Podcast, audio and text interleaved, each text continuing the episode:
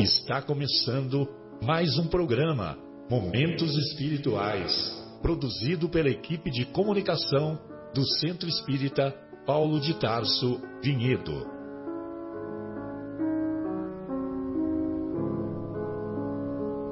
Se guardas contigo o estigma do sofrimento, indagando pela solução dos velhos problemas do ser e da dor, se percebes a nuvem que prenuncia a tormenta e o vórtice traiçoeiro das ondas em que navegas, vem conosco. Estudemos a rota de nossa multimilenar romagem no tempo, para sentirmos o calor da flama de nosso próprio espírito a palpitar imorredouro na eternidade e acendendo o lume da esperança. Perseveremos juntos em exaltação de alegria que Deus, o Pai de infinita bondade, nos traçou a divina destinação para além das estrelas. Boa noite a todos. Iniciamos mais uma edição do programa Momentos Espirituais, programa produzido pelo Departamento de Comunicação do Centro Espírita Paulo de Tarso, aqui de Vinhedo, e hoje na agradável companhia do nosso querido Marcos Melo, do nosso Guilherme, saudades Guilherme, muito obrigado. Hoje você vai matar as nossas saudades e na expectativa da presença, da chegada do nosso querido do nosso querido Fábio. Queremos também deixar um abraço carinhoso à nossa querida Fátima, ao nosso querido João, à nossa querida Sônia, que tanto contribui com, com a preciosa presença na vigência da possibilidade que lhes é permitida. Bem, hoje nós estamos estudando o capítulo décimo de O Evangelho segundo o Espiritismo, capítulo intitulado Bem-aventurados os misericordiosos, e também isso na primeira hora. E na segunda hora, nós nós abordaremos o capítulo sétimo da obra Nosso Lar, capítulo intitulado Explicações Delísias. Então, como fazemos com frequência, nós primeiro vamos ler as anotações que estão contidas lá no Evangelho em um dos evangelistas, né, na, o tema de hoje é Bem-aventurados os misericordiosos, particularmente o, o item 9, o argueiro e a trave no olho. E nós vamos encontrar lá nas anotações do evangelista Mateus, no capítulo 7, sempre lembrando que os capítulos 5, 6 e 7 compõem o Sermão do Monte. E lá no capítulo 7 nós vamos encontrar como é que vedes um argueiro no olho, no olho do vosso irmão, quando não vedes uma trave no vosso olho? Ou como é que dizeis ao vosso irmão: Deixa-me tirar um argueiro do teu olho, vós que tendes no vosso uma trave? Hipócritas, tirai primeiro a trave do vosso olho, e depois então, vede como podereis tirar o argueiro do olho do vosso irmão. Vejam vocês, amigos, que poucas coisas Jesus combateu. E uma das imperfeições que nos caracteriza, que caracteriza o ser humano, que ele mais combateu e combateu com veemência foi a hipocrisia.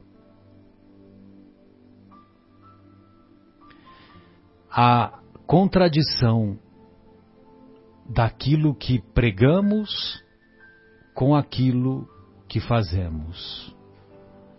Aquilo que dizemos com aquilo que nos comportamos. Então, nós sempre nos recordamos que, ainda criança, era muito frequente nós ouvirmos dos nossos familiares: faça o que eu mando e não faz o que eu faço. Minha mãe me dizia isso com frequência e, evidentemente, que nós reconhecemos hoje que havia uma certa imaturidade no seu uma certa imaturidade no seu comportamento quando dizia essas palavras. E também nós compreendemos que ela, ao dizer isso de maneira é, infeliz, ela também estava manifestando o aprendizado daquilo daquilo que ela também aprendeu anteriormente. Nós reconhecemos que faltava maturidade à nossa querida mãezinha. E digo essas palavras, evidentemente, não com objetivo de julgamento, por, mesmo porque muitas vezes assim também me comportei com os meus filhos. Mas hoje, com um grau de amadurecimento psicoemocional mais elevado, nós compreendemos a importância de demonstrarmos a coerência daquilo que pregamos com aquilo que fazemos, com aquilo que nos comportamos.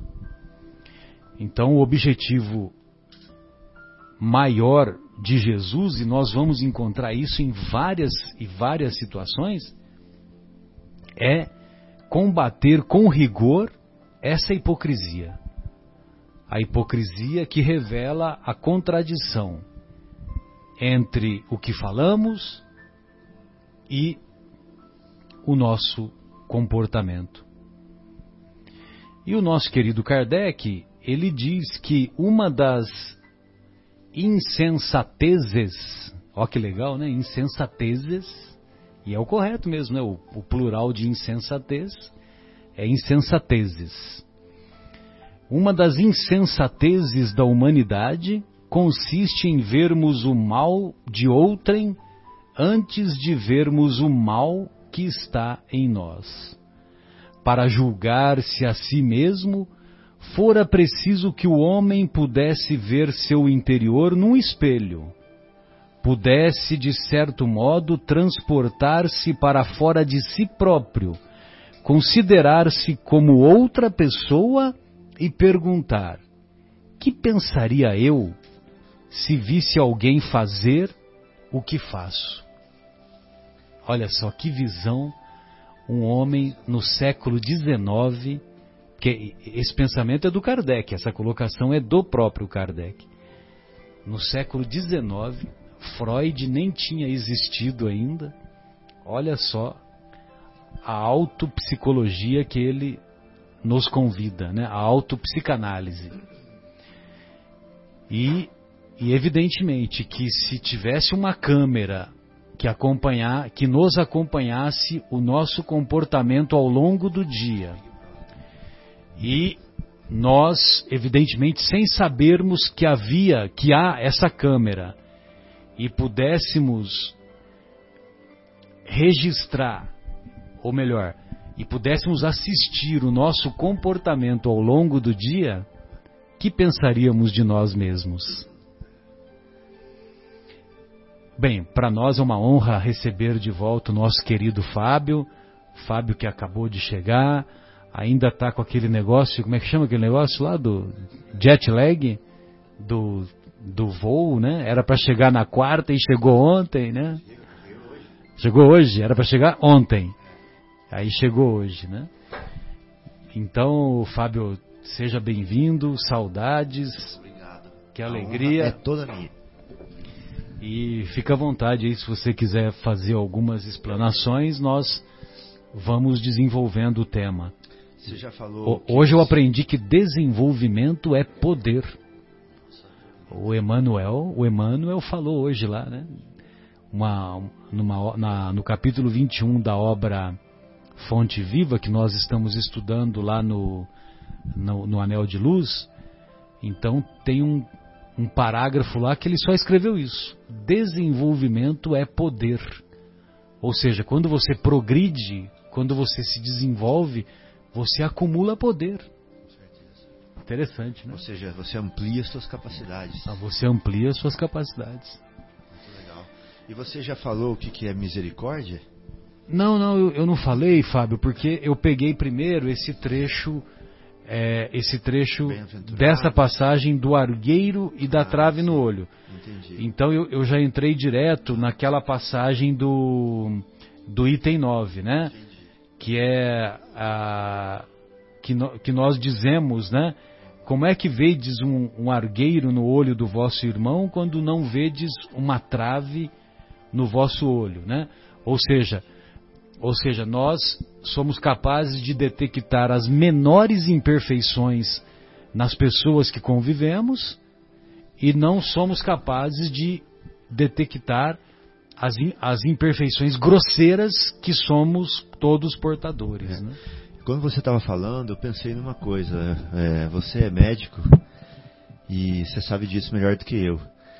Quando a gente quer medir a nossa própria febre com a nossa mão, a gente não sabe, né? Se a gente está com febre. Já parou para pensar nisso? Você põe a mão assim e você fala assim: Nossa, será que eu estou com febre? Porque você é a referência de você mesmo, né? Você precisa de uma referência externa. Mesma coisa você tentar escutar seu coração. Você não consegue achar ele. É mais difícil, né? O coração dos outros é fácil, né? E eu acho que é por aí, a mesma coisa, é da natureza isso. A gente vê dos outros, mas não vê da gente. Né? Que a gente é referência para a gente mesmo, então o que eu sou é o certo, e o que o outro é é o errado. Né? Então, é, nós estamos sendo convidados a, a ter um olhar para o outro da mesma forma que a gente tem um olhar para a gente, né? que é o amar o próximo como a si mesmo. É um se importar com o outro da mesma forma que a gente se importa com a gente mesmo. E até nessa passagem aqui, né, quando a gente está examinando a outra pessoa, e geralmente a gente faz isso com certa superioridade, né? A gente examina o outro sempre achando que a nossa que a nossa referência, que a nossa posição é a certa, né? A gente se coloca numa posição assim, e isso é uma uma característica do orgulho, né, que é é uma que é uma o que, que é o orgulho? o orgulho? É quando nós nos achamos melhores do que os outros. Exatamente. Não importando as opiniões em contrário. Exato. Que é uma imperfeição inerente né, à nossa faixa evolutiva ainda. Alguns têm mais, outros têm menos, mas na média é, somos todos ainda orgulhosos, né? São características que Provavelmente anjos não têm, mas nós ainda não somos anjos. Então, é, esse orgulho que nos faz colocar como referência o nosso próprio padrão e o que está fora dessa referência está errado, é inferior a nós, é isso que causa né, essa, esse julgamento para com os outros. E egoísmo também, né? Querer que seja do meu jeito. Né? Jesus ensina que nós não somos melhores. Não somos melhores. Até ele fala assim: Aonde estão aqueles que te condenaram? Eu também não te condeno. Bonito, né? E ele poderia condenar. Ele, ele era o único que poderia condenar. Ou seja, ele está acima do anjo. E ele não. Porque é Cristo, né? E ele não condena. E ele não julga. É muito interessante isso. Mas qual a definição de misericórdia que você viu, Fábio? Então eu vi misericórdia do latim significa a junção de duas palavras, né? Bom, primeiro vamos falar assim, por que, que a gente vai falar de misericórdia, né? Porque é justamente isso mesmo, é justamente a gente ter um olhar de doçura com as imperfeições Exatamente, alheias. de doçura, de não com, de amargor, né? compaixão, né? Ou seja, de sofrer com a pessoa, de ver a miséria dela, né? E ter coração para a miséria dela. né? Então, misere, misere, mais cordis do latim, né? Isso. Forma Coração. misericórdia, ou seja, misere é miséria e cordis é coração. Então é ter coração para a miséria alheia. Por que miséria? Porque na angústia, na dor, na provação, ou seja, na miséria, Deus tem coração para nós. Que bonito isso. No né? abismo. no abismo, no sofrimento, na dor, no erro, né, na ilusão, na desilusão, na na vício, no vício. Deus tem coração para essa miséria ele nos nossa. olha com olhos doces. Então né? ter coração para essa miséria é misericórdia. Então quando a gente vê a imperfeição do outro, a gente sabe que toda imperfeição está ligada a sofrimento. Toda imperfeição tem sofrimento conectado com ela. Então quando a gente vê a imperfeição de alguém, a gente sabe que tem que saber que tem sofrimento aí por trás e ter, e ter coração para isso. Aí muda tudo, né? Fica bonito, fica fica diferente. Então você olha para uma pessoa que está cometendo um erro, ao invés de você se julgar melhor que a pessoa, você fala assim: esse erro está ligado a um sofrimento. É uma criança espiritual que está fazendo isso e vai ter consequência. Aí você vê a pessoa como um, é, como um ser que está em processo evolutivo e que vai precisar de uma dor para sair desse caminho. E aí muda tudo. Você começa É. a ter coração dessa miséria. Verdade, Fabinho, você falou da criança aí, e a gente, nós que somos pais, né? Se o nosso filhinho, aquele filhinho de um ano, derrama água, lá, está comendo ali em cima da mesa, um, comendo, derrama água, o que você vai fazer com, com, o garoto, né? É. Você vai olhar com que olhos para aquele bebê que não sabe o que está fazendo. Ele derramou porque, puxa, a coordenação motora dele ainda não está perfeita. Então ele derramou por acidente. É dessa forma né, que Jesus nos olha, É. como crianças espirituais. Então, Sim. nós estamos ainda aprendendo. Então ele olha com, esse, com esses olhos, com esse de, de, de misericórdia, de compaixão, de amor, né? Fala, poxa, como ele disse, né? Eles não sabem o que fazem, né? Pai, perdoai-os, eles não sabem o que Sabe fazem. que faz, são Porque crianças. são crianças, são muito crianças ainda espirituais. Até o Marcelo, hoje, no Anel de Luz, né, Marcelo? Você lembrou? Se ele é um formador de planeta, e o planeta já tem 4,5, 5,5 bilhões de anos, e ele foi o formador desse planeta, imagina quanto ele está na nossa frente. Quanto nós somos crianças perto dele, né? Que nós ainda somos formadores do quê? Né? De seres, né? Também, né? Pais. A gente só sabe pôr aguinha na semente para ela crescer. né? Ou construímos uma casinha, Ah, né? Mas Jesus, né? Então nós somos distantes desse, nós somos ainda seres espirituais em desenvolvimento e nascemos agora, né? Isso aí é e Jesus, né? Grande como ele é, nos dá essas lições de de olharmos né, os nossos defeitos antes de começar a julgar os, os dos outros. O Guimarães Rosa que fala essa expressão, né? Que é, a misericórdia é quando você coloca quando você coloca a- o coração na miséria alheia. é isso É, mesmo, né? ele ele fala isso o nosso querido Haroldo que que comenta essa essa parte, né? Mas é maravilhoso, né? E o lógico que esse capítulo da misericórdia é bem-aventurados os misericordiosos porque alcançarão a misericórdia. É, é o capítulo que envolve o perdão. Então a importância do perdão, que que para nós deveria ser uma uma lei permanente, né? Uma, um mandamento permanente, uma conduta permanente. Tanto é que lá na, na pergunta 886 é um dos itens. A pergunta 886, o Kardec quer saber dos benfeitores como Jesus entendia a caridade em seu tempo. Então é aquela, aquele famoso, famoso BIP, né? Então é B, B de benevolência para com todos e de indulgência com as imperfeições alheias, que está muito interligado com o perdão, e está muito interligado com essa passagem do, do argueiro e da trave no olho, indulgência com as imperfeições alheias e P de perdão das ofensas. E, evidentemente, que perdoar não é esquecer. Perdoar é um processo. Perdoar é não devolver o mal que alguém lhe é, que alguém cometeu contra você. Se você não devolveu o mal, você já perdoou e nem sabe. Olha só que interessante. Então, se você não devolveu, você já perdoou. Só que, evidentemente, que para que o perdão se estabeleça de maneira mais sólida, de maneira mais eficaz, é preciso do tempo, é preciso da ação do tempo.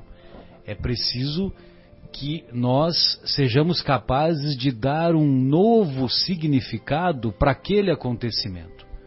Então, aquele acontecimento infeliz que motivou a desavença, aquele acontecimento com auxílio do tempo, você vai diluindo, vai diluindo, vai diluindo, até que chega um momento que você se lembra do acontecimento infeliz, mas você não se importa. E quando você não se importa, aí sim se estabeleceu o perdão real, o perdão caracterizado pela completude, né? vamos dizer assim. E, evidentemente, quem de nós nunca teve essa experiência do perdão? Belíssimo. Exceto exceto os nossos irmãos portadores de esquizofrenia. Todos nós já tivemos essa experiência. Sim, é verdade. Verdade. E, uh, e nós vemos assim, até talvez nesse nesse caminho, né, nesse, nesse assunto, mas nós vemos alguns países com a pena de morte, né? onde condena a pena capital alguém que cometeu um erro grave, ou às vezes nem tão, mas a lei daquele país é, é de, de certa forma assim, né, rigorosa, né, que acaba encurtando uma provação né, de alguém que estava aqui nesse planeta para para tentar se regenerar, mas estava no caminho errado e, portanto, foi condenado à morte. E coisa que a doutrina espírita ela não, não é de acordo com isso, porque nós não temos o direito de, de ceifar a vida dessa pessoa, esse trajeto dessa pessoa, desse espírito que tem que cumpri-lo é, naturalmente. Né? É, e isso é até uma polêmica, né? Porque muitos condenam os outros. Com... Não, você tem que morrer, enfim, porque cometeu um crime hediondo, isso é muito grave, a sociedade condena, ou seja, tem que morrer. E na verdade não é isso, né? Porque é, nós temos que dar chance àquela pessoa, àquele espírito de se regenerar, ainda em tempo. A prisão é uma forma de puni-lo, mas a morte não, né? A ideia é educar, né? Mas... Educar. É, e não é. extinguir. Exatamente. A pessoa, é. o causador. Sim. Exterminar, extinguir. Né? É, o, o, nós homens, nós somos imperfeitos. Devido à nossa imperfeição, fazemos leis imperfeitas. Sim. Devido a essa imperfeição, também fazemos julgamentos imperfeitos. Sem dúvida. E como nós somos passíveis de fazermos julgamentos imperfeitos, nós não podemos imputar penas irreversíveis. Então, a pena de morte, a doutrina espírita é frontalmente contra a pena de morte por esse motivo.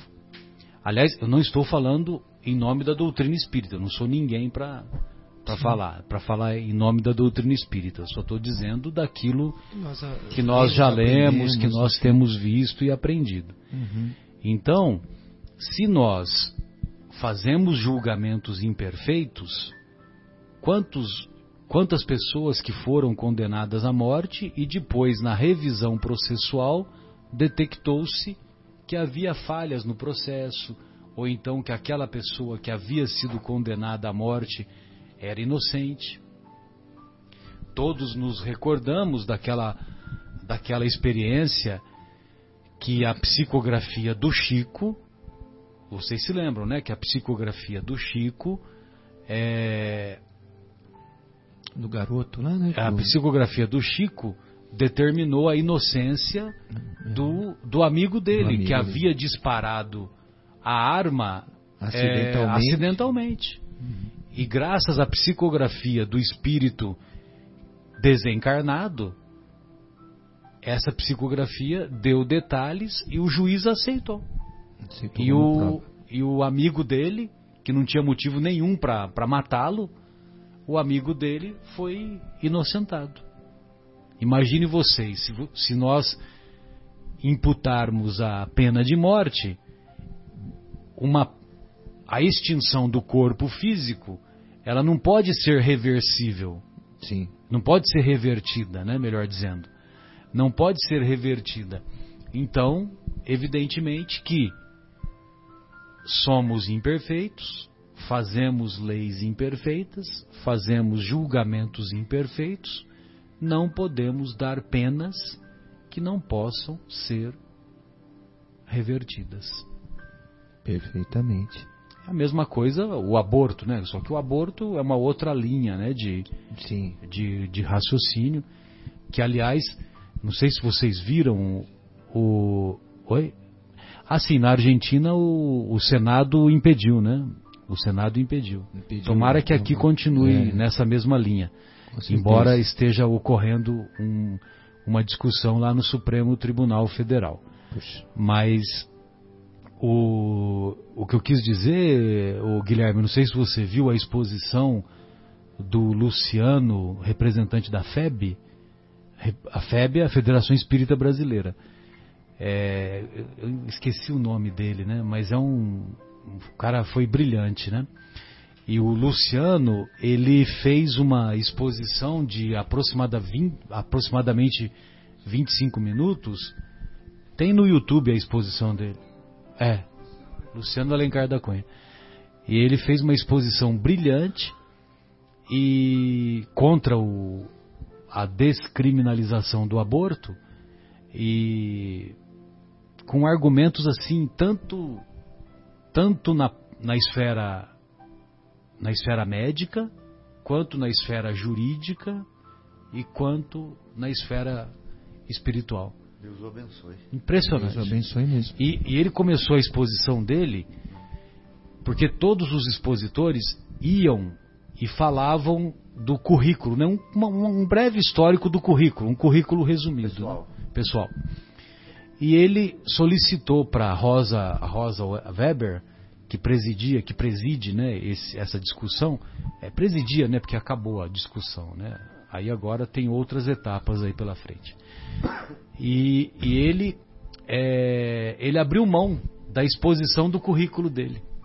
Para poder ter mais, mais tempo no Para poder no... ter mais tempo, ou porque ele considerou que não, não era, assim, que não era relevante. Na mesa. Uhum. Eu quero é. o, o, paquete. Não, quero, quero falar de, de é. não quero falar de migo mesmo, né? É. Muito legal. Né?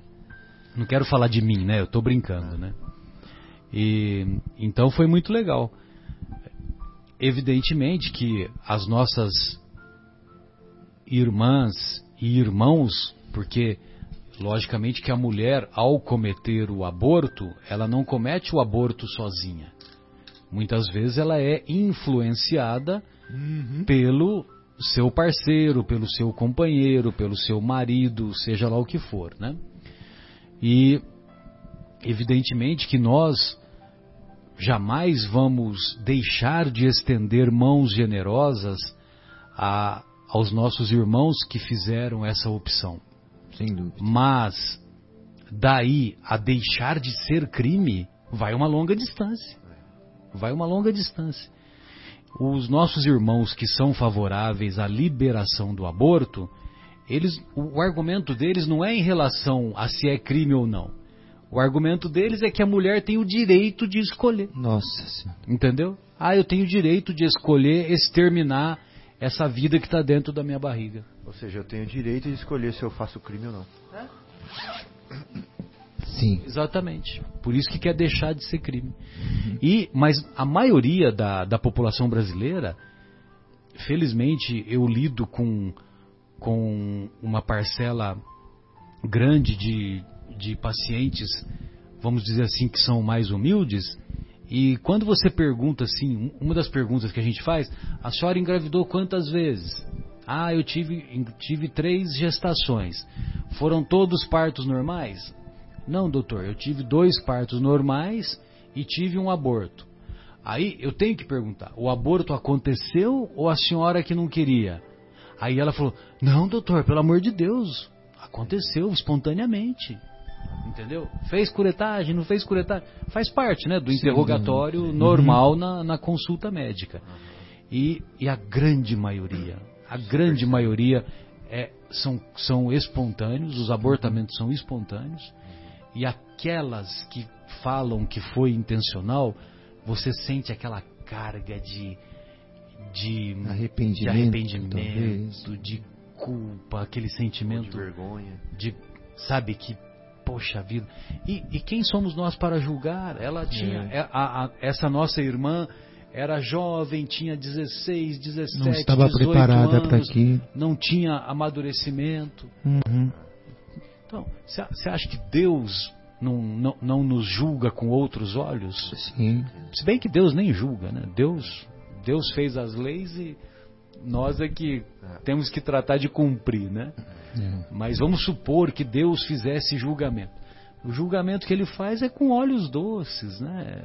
Então, quer dizer, vai ter outras oportunidades. Agora, se você pega lá uma pessoa que provoca um aborto, aí engravida, provoca outro, aí aí engravida, provoca outro, quer dizer, ela está ela tá se comprometendo com, a, com as leis divinas, está se comprometendo com o seu próprio corpo. É, Tem até, nós vamos ver depois aí lá para frente quando formos estudar esse capítulo, mas no nosso lar tem um dos espíritos que tem muitas marcas no seu perispírito causado por diversos é, crimes, abortos e tudo mais, né? Nós, nós veremos isso. Mas como você falou, Sim, Marcelo. Deus como julga, né? Ele pega a gente no colo, fala: "Filho, não faça mais isso. Isso é errado, tá? Não faça mais isso, tá bom? Não peques mais." e depois siga, siga seu caminho. né? É assim, talvez seja um julgamento de alguém que tenha amor pela criação, né? amor pelo, pelo próximo. É, e sempre lembrar, né, que a experiência a experiência do perdão é é a experiência mais dolorosa, mais complexa, mais exigente, mas também é a mais libertadora. Oh, Então, Muito o aprendizado decorrente do, do da experiência do perdão é um Sim. aprendizado marcante. É, Que porque- se você não quer mais aquela atmosfera sim, psíquica, aquela atmosfera ruim de convivência, de, de, de desamor, de, você de azedume, né? vencendo a barreira do orgulho, né? Quebrando aquela barreira do orgulho, que é um sentimento muito, mas muito, muito ruim, né? Que num, num, num planeta de provas e expiações, o orgulho ele, ele chega a ser, eu eu acho que em muitos casos, até mais forte que o amor até, porque muitas pessoas que se amam acabam se separando por orgulho, incrível, né? É, isso pode acontecer. E a gente, eu- eu- um orgulho realmente é, um, é um, uma chaga de um, de um planeta. E o egoísmo também é evidente, né? Sem dúvida. É, Mas o orgulho é que leva ao egoísmo, viu? O orgulho é o também, pior deles. é, o orgulho é realmente é uma barreira. Então, quando a pessoa perdoa, eu acho que ela, ela consegue superar isso, passar por cima do orgulho, superar o orgulho, que é que é um, é um sentimento realmente difícil de, de. Às vezes você tem, às vezes você não tem, mas sempre você está com ele. né? Você pode uma hora ali, né? Você deixa o orgulho de lado, mas em outro momento ele está contigo e ele não sai, né? É, pelo menos vamos nos esforçar para pelo menos diminuir. Diminuí-lo, né? É. Oh, com certeza. Exatamente. Para vamos Hum. fazer crescer a humildade dentro de nós e diminuir o orgulho. É. Mas Fabinho, eu tô vendo aí que você separou um monte de anotações aí, eu tô curioso, gostaria de mais reflexões aí. Ou são todas decorrentes do, Não, do capítulo das explicações de Lísias? Não, não, essas aqui são do, do tema do capítulo 10, Bem-aventurados os misericordiosos. É interessante, né, que o espírito de juízo, ele é na maioria das vezes degenerativo, né? Ou seja, a gente julga diminuindo, né? é natural isso nosso. E ele devia ser construtivo. É. Ou seja, só vou julgar quando eu tiver alguma implementar alguma modificação Sim, com isso, é alguma melhora, alguma E por causa desse espírito ser degenerativo, o que acontece é que esse mesmo espírito é aplicado em nós mesmos por nós. Que o Marcelo falou uma hora aí, Deus não julga. Ele falou assim, são as leis que acontecem, só isso. Deus não julga, não perdoa. Exato. Mesmo porque ele tem coisa mais importante para fazer, né? É. E a gravitação universal, né? por causa daquela folha que cai. Então, olha só. Quem que julga então se Deus não julga? Pergunta para os três aqui. Quem que julga se Deus não julga, Guilherme? Quem que julga, Marcos? É, nós mesmos. Nós mesmos. né? Nós mesmos. Os 72, os 70, os 72 juízes que habitam em nós, né? Nós É, Como é que é, Clementes. Nós somos o, o nosso próprio STF, né? É, o nosso, Nosso próprio STF. Então, isso é chocante, né, pra, para é, culturas religiosas mais tradicionais, falar que Deus não julga. Né? Sim. É, então, é, na, na doutrina espírita, nós estamos falando assim: não, Deus não julga mesmo. Quem julga so- somos nós. E se o meu espírito de juízo é degenerativo, o que, que vai acontecer quando eu me julgar? Né? É, ele vai se autocondenar. Vai degenerar. Então, por isso que eu não julgueis para não ser julgado. É, É porque você julga, meu filho, se você é um juiz e você é um juiz degenerativo, você tá ferrado, porque você vai. É esse mesmo juiz que vai te julgar. sim. Aí vem a culpa, aí vem remorso, né? aí vem é, vem atraso Sim. de vida. Que continua no mundo espiritual. E a gente vê no caso de Paulo de Tarso, por exemplo, né? Ele ficou se martirizando, ficou se remordendo, ficou se culpando? Não. Não. Ele não se deu a esse direito, né? De sentar e lamentar. O que eu fiz? Não, não, não, não. Vamos trabalhar. Igual a gente viu no capítulo passado do nosso lar, né? Que falava assim. Vocês lembram que o André Luiz ficou se lamentando pro Clarencio? Sim, sim, opa. Mas chorou. Precioso né? aviso. Chorou. É, ó, As mágoas é, ali, que eu sou o pior de todos, que não sei Como é que o senhor está? Melhorzinho? Tenho saudades da minha esposa. Minha esposa falou que ela não, não conseguiria viver Isso, com o, é. sem ele. Mal sabia ele que ela já tinha casado, né? É. Com... Exatamente. Depois ele, mais tarde ele vai descobrir, né? Então, e aí o Clarence fala assim pra ele: Olha, meu querido, quando você estava vivo lá na Terra, você não correu atrás do pão de cada dia? Você não quis melhorias eh, materiais para a sua família? Uhum. Você não quis eh, conquistar títulos para uma nova, para um novo desafio social? Então, no campo espiritual é a mesma coisa. Você quer crescer? Você quer evoluir? Você quer conquistar, é, desenvolver-se, ou seja, adquirir novas capacidades, adquirir poder? Você quer fazer isso? Então, Você tem que suar. Então a dor é bem-vinda. Né? Então o erro, né? E a consequência do erro é bem-vindo. Você vai aprender com ele. Vai suar e vai se transformar, vai se desenvolver, vai se capacitar, vai adquirir poder. Né?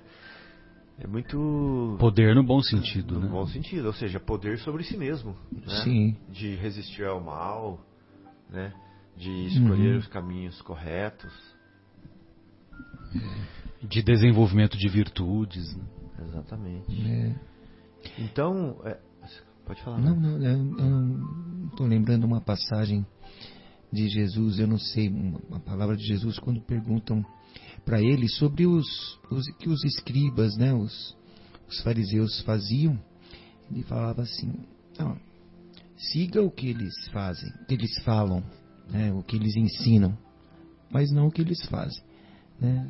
É uma coisa interessante que ele. Como assim? Não entendi. né?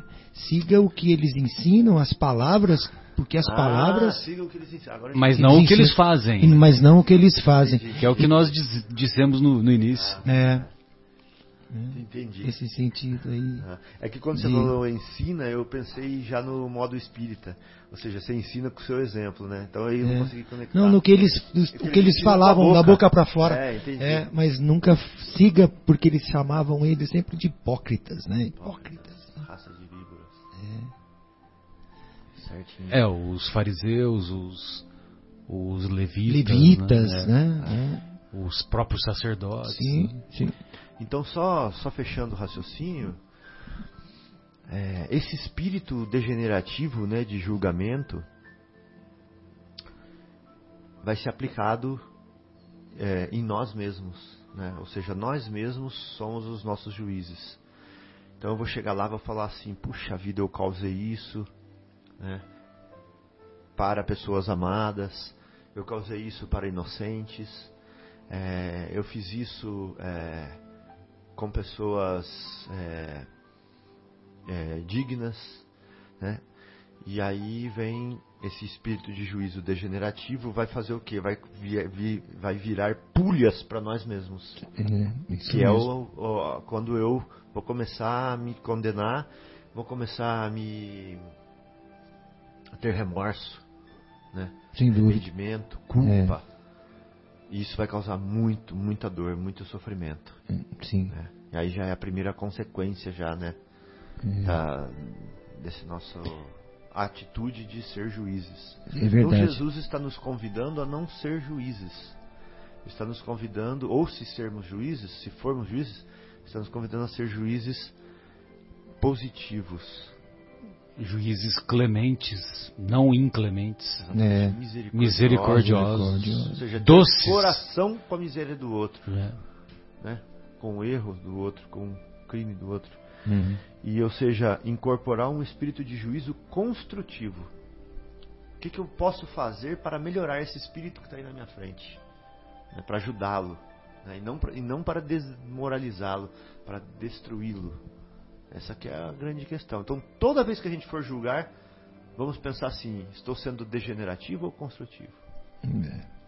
Tem que pensar isso. Senão, fecha a boca. É, É o melhor que a gente verdade. pode fazer. Que foi o que o Clarence falou para o André Luiz, né? Fecha a boca. Isso. Fecha a Fecha a boca e trabalha. É. Não fica aí deitado lamentando. Deitado Isso reclamando. E né? quando você fica, quando você fica falando só de si próprio, você está sendo um doente mental. É. Doente, né? Portador de enfermidade mental, ele fala no livro. É, e é bom, é, é- foi bom você citar também essa, essa, o, nosso lar, porque até nesse, nesse capítulo, né, Clarencio fica como quando o André Luiz começa a falar. Ele fica absolutamente em silêncio, deixa ele falar, deixa ele falar. né? Ele, ele faz aquela pergunta, vamos falar isso, né? Mas ele faz aquela pergunta, como é que você está? Melhorzinho? Ah, aí começa. E o Clarencio fica passivo, ouvindo. Não interrompeu, deixou que ele falasse. E depois deu aquela lição, né? diz- dizendo para ele tudo, Construtiva. construtiva. E termina o capítulo dizendo: E aí, você está melhor? É, voltou a pergunta. Voltou a pergunta. E aí novo. a resposta já foi outra, né? Ai, assim, nossa.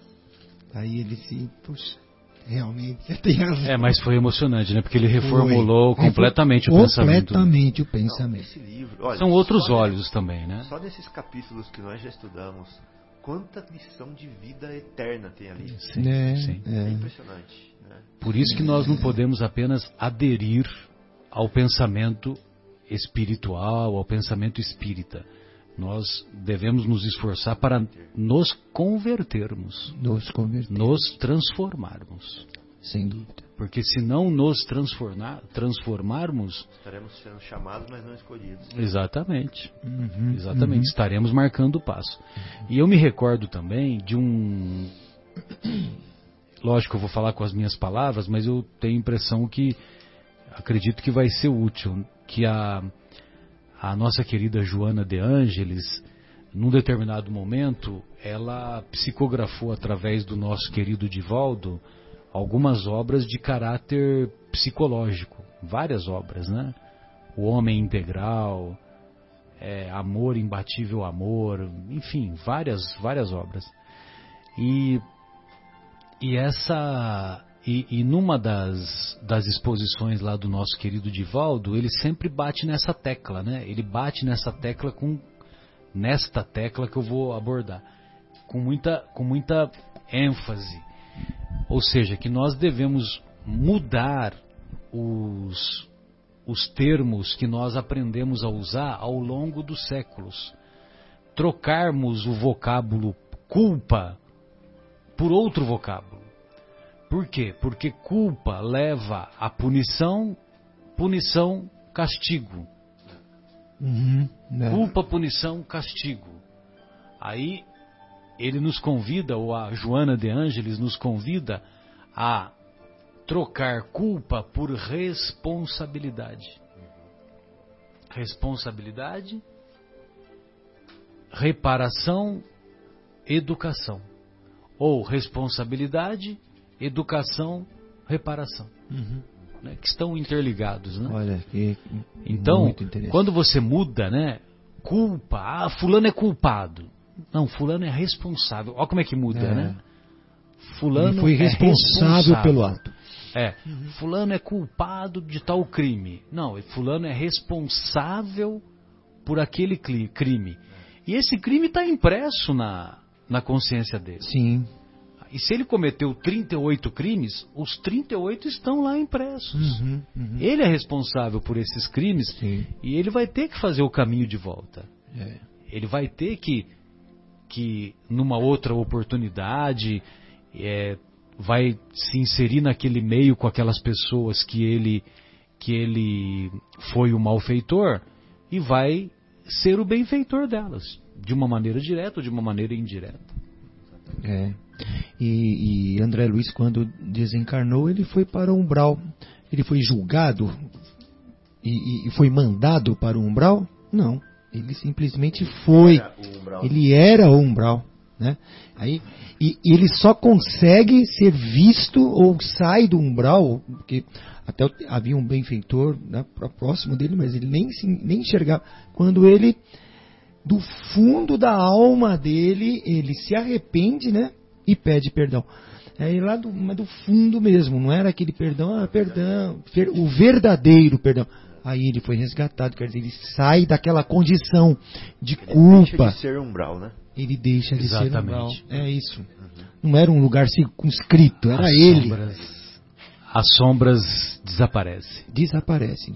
Aí, eu- aí ele já vê ao lado o resgate. Né? Tem essa mensagenzinha aqui do livro que eu acho que vale a pena nós Oh, fazermos uma É a reflexão mesma que eu separei? Eu aposto que vai ser. Vamos para lá. nós, nós terminarmos aqui a nossa O primeira nosso querido hora. João não está aqui para ler o Então, apesar dos defeitos, então o nosso querido André Luiz, na obra Vivendo o Evangelho, ele diz assim: Analisando a ti mesmo, descobres a multidão de defeitos. Diagnosti- diagnosticas o orgulho, percebes o egoísmo, notas a intolerância, relacionas a impaciência, referes a irritação, observas a mágoa, registras o ódio, mostras o comodismo, evidencias a mesquinhez, apontas a incompreensão. Sentindo-te mergulhado num poço de vícios, perguntas como podes ajudar o próximo se carregas tantas imperfeições. Contudo, tens o compromisso da reforma íntima e quem precisa de ti não questiona se já atingiste a santidade. Nem Jesus exige a condição de anjo para trabalhares na sementeira do bem. Hum. Por isso, apesar de teus defeitos, ajuda e serve sempre, na certeza de que se não és ainda um sol de virtudes, já está muito bom que sejas, por enquanto, simples lamparina de boa vontade. Olha só. É, lindo, lindo. Evidentemente que nós somos ainda portadores de inúmeras imperfeições, uhum. mas isso não nos impede de sermos úteis aos nossos irmãos de caminhada. E tem uma mensagem do Emmanuel, agora eu não lembro mais em qual livro, que fala assim: a cabeça dói, mas ainda pensa. Mas pensa. É. O pé manca, mas anda. O olho arde, mas vê. Né? O ouvido está com cera, mas escuta. Ou seja, nós temos defeitos, mas temos que fazer. Interessante, né? É, realmente. Então. Não, não, é, o, realmente. Eu, Marcos, tem mais uma outra passagemzinha que fala assim, ó. Para mostrar como que nós somos, né? Ironizamos a escolha do vizinho mas não reconhecemos o nosso próprio mau gosto. É. Interessante isso, né? Você vai falar assim, olha lá, que coisa feia que ele pintou a parede dele, que não sei o quê. É. Às vezes tem até um consenso por aí que a sua tá mais feia ainda. Pois é. Mas você não vê. Você não vê. Destacamos a negligência do colega, mas não nos afastamos do comodismo. Então, ah, ele é negligente, ele não faz o que ele devia fazer, uhum. mas a uhum. gente não vê que a gente é comodista. Ou seja, que eu. Que eu é... Critica, mas não move uma palha para poder executar eu não faço algo. também. É. Critica a mesa alheia, mas não controla a própria dieta. Interessante, é, né? Interessante. Aos olhos de Deus, uma única autoridade legítima existe, a que se apoia no exemplo que se dá. Ou seja, meu filho, você é o que você é. o que você vive.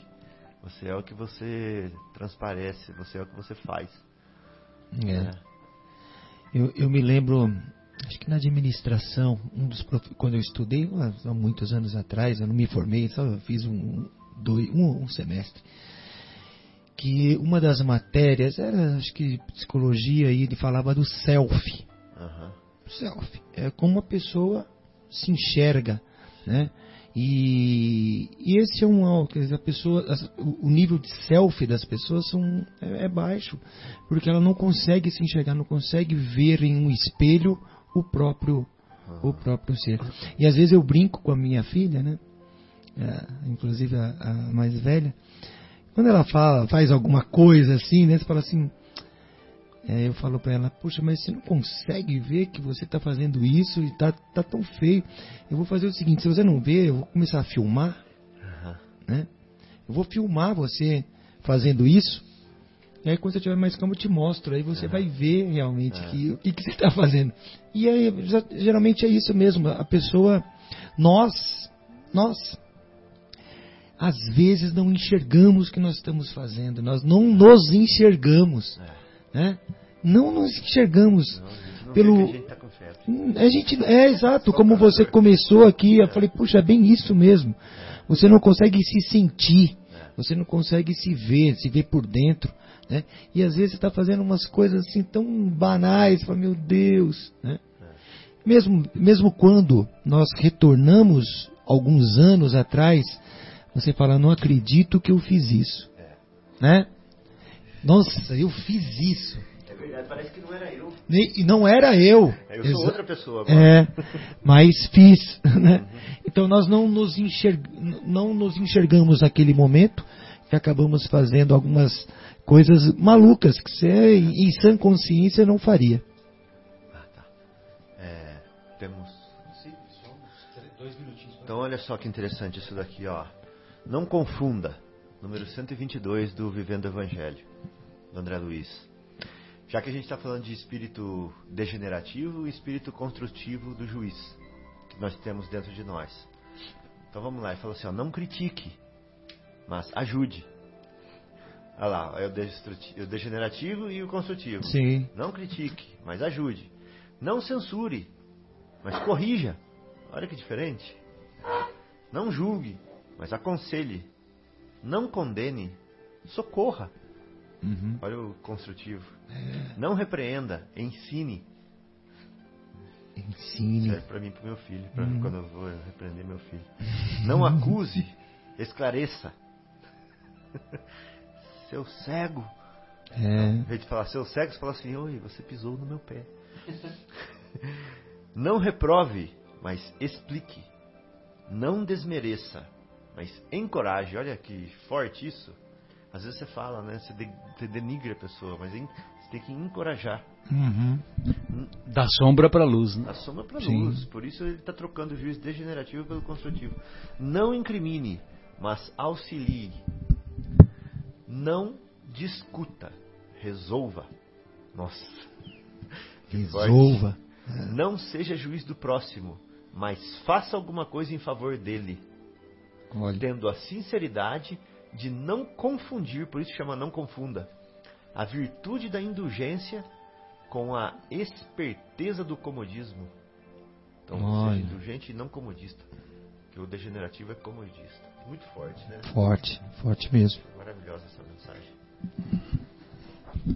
Sensacional. Então, amigos, vamos fazer a nossa primeira pausa musical e em seguida retornaremos com o estudo da no estudo da obra da obra Nosso Lar, o capítulo Explicações de Lísias.